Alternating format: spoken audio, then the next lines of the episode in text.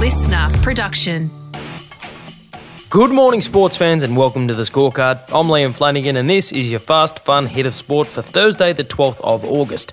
Today, the naughty video that's got Justin Langer's knickers in a twist, Parramatta's million dollar dilemma, and why Richmond's AFL Premiership defence just copped a hit and could cop another.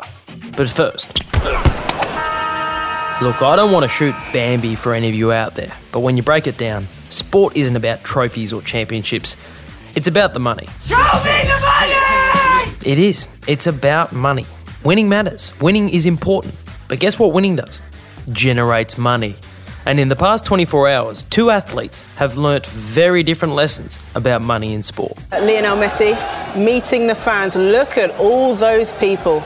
Absolutely overcome with joy, emotion, probably a bit of shock as well that they've landed one of the biggest players on the planet at their club, PSG. First up, Lionel Messi has learnt that even if he's not playing for his beloved Barcelona, he is still worth a whole load of cash after he signed a two year deal with Paris Saint Germain worth a reported, wait for it, 35 million euro a year which, if you want to compare it to your own pay packet, I don't know why you would, is about 56 million Australian dollars annually. That sounds about right. It sounds grossly unnecessary, but for every Lionel Messi, there is a Dennis Schroeder. Oh, sweet move from Schroeder. Drives hard, banks it home. Dennis, Dennis, Dennis. The 27 year old German point guard played in the LA Lakers championship 12 months ago and thought, as a championship player, he had a big contract coming his way.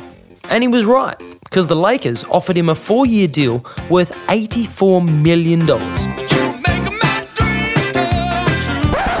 But Dennis thought he could do better, so he turned down that contract. And that even bigger offer he was after never turned up. Instead, yesterday, Schroeder signed a one year deal with the Boston Celtics worth a meager 5.9 million. Let's do the math. It's pretty easy. 84 minus 5.9 Dennis cost himself $78.1 million. Go! So, what's the lesson?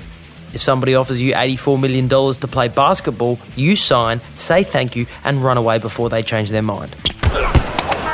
The last time the reigning AFL Premiers missed the finals the following season was the Western Bulldogs in 2017.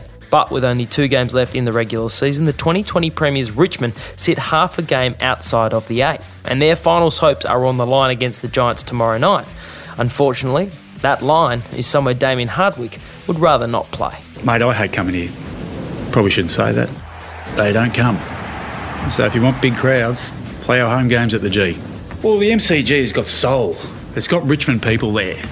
Our people don't come here. The Tigers will host the Giants at Marvel Stadium instead of their beloved MCG, and there could be another twist in the tale. The Giants are rolling the dice at the appeals board in a bid to free Toby Greene for Friday night's clash against Richmond. Yes, the Giants are hoping to pull one out of the bag when they front the appeals board tonight in an attempt to have their best player, Toby Greene available for their must win clash against the Tigers tomorrow night. The Parramatta Eels Premiership charge is stalling at the worst possible time. With only four rounds left in the regular season, in the midst of a three game losing streak, they face the rampant Manly Sea Eagles this weekend. And to make matters worse, the future of their captain and best player Clint Gutherson is up in the air. Michael Chammas from the Sydney Morning Herald reported on Monday that Gutherson's manager, Sam Ayoub, was expecting seven figures for Gutho to stay at the Eels. But Triple M's Mark Geyer isn't sure that's a fair price. Do I think he's worth a million dollars? No, I don't think he's worth a million dollars. But to Parramatta, he might be. And let's first say that he's worth whatever anyone wants to pay him because someone out there might want him, you know, a Bulldogs or a, a Tigers might give him a million dollars. But I don't think Gutho's there just yet. MG speaking on the rush hour yesterday, and Gutho himself doesn't know where that million dollar chat started. I'd love to get that. Obviously, it's um, I have no clue where that came from. Um, people always talk about it. Look, that's up to Sam. We're just worried about winning and uh, getting back on track. One thing's for sure, though if the Eels keep losing, it's not going to help them or Gutho's price tag. The Tokyo Olympics were captivating. They made us cheer, they made us cry. And significantly, they also kept us from noticing that we had our pants pulled down by Bangladesh in a T20 series. Bangladesh have gone on to beat Australia 3 0. Celebrations start. But the team that competes for the T20 World Cup in October this year will look significantly different from the one that played against Bangladesh. I mean, there was no Dave Warner, no Steve Smith, and no Pat Cummins. So no worries, right? Well, apparently not for coach Justin Langer. I'm always angry.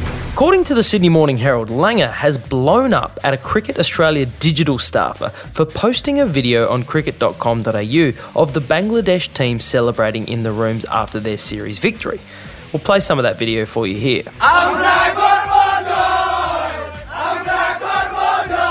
I mean, I've seen way worse videos on the internet. Or rather, I've heard about way worse videos on the internet. The Raw Vision basically just shows the Bangladesh team losing their minds that they've just knocked off Australia in a series for the first time ever.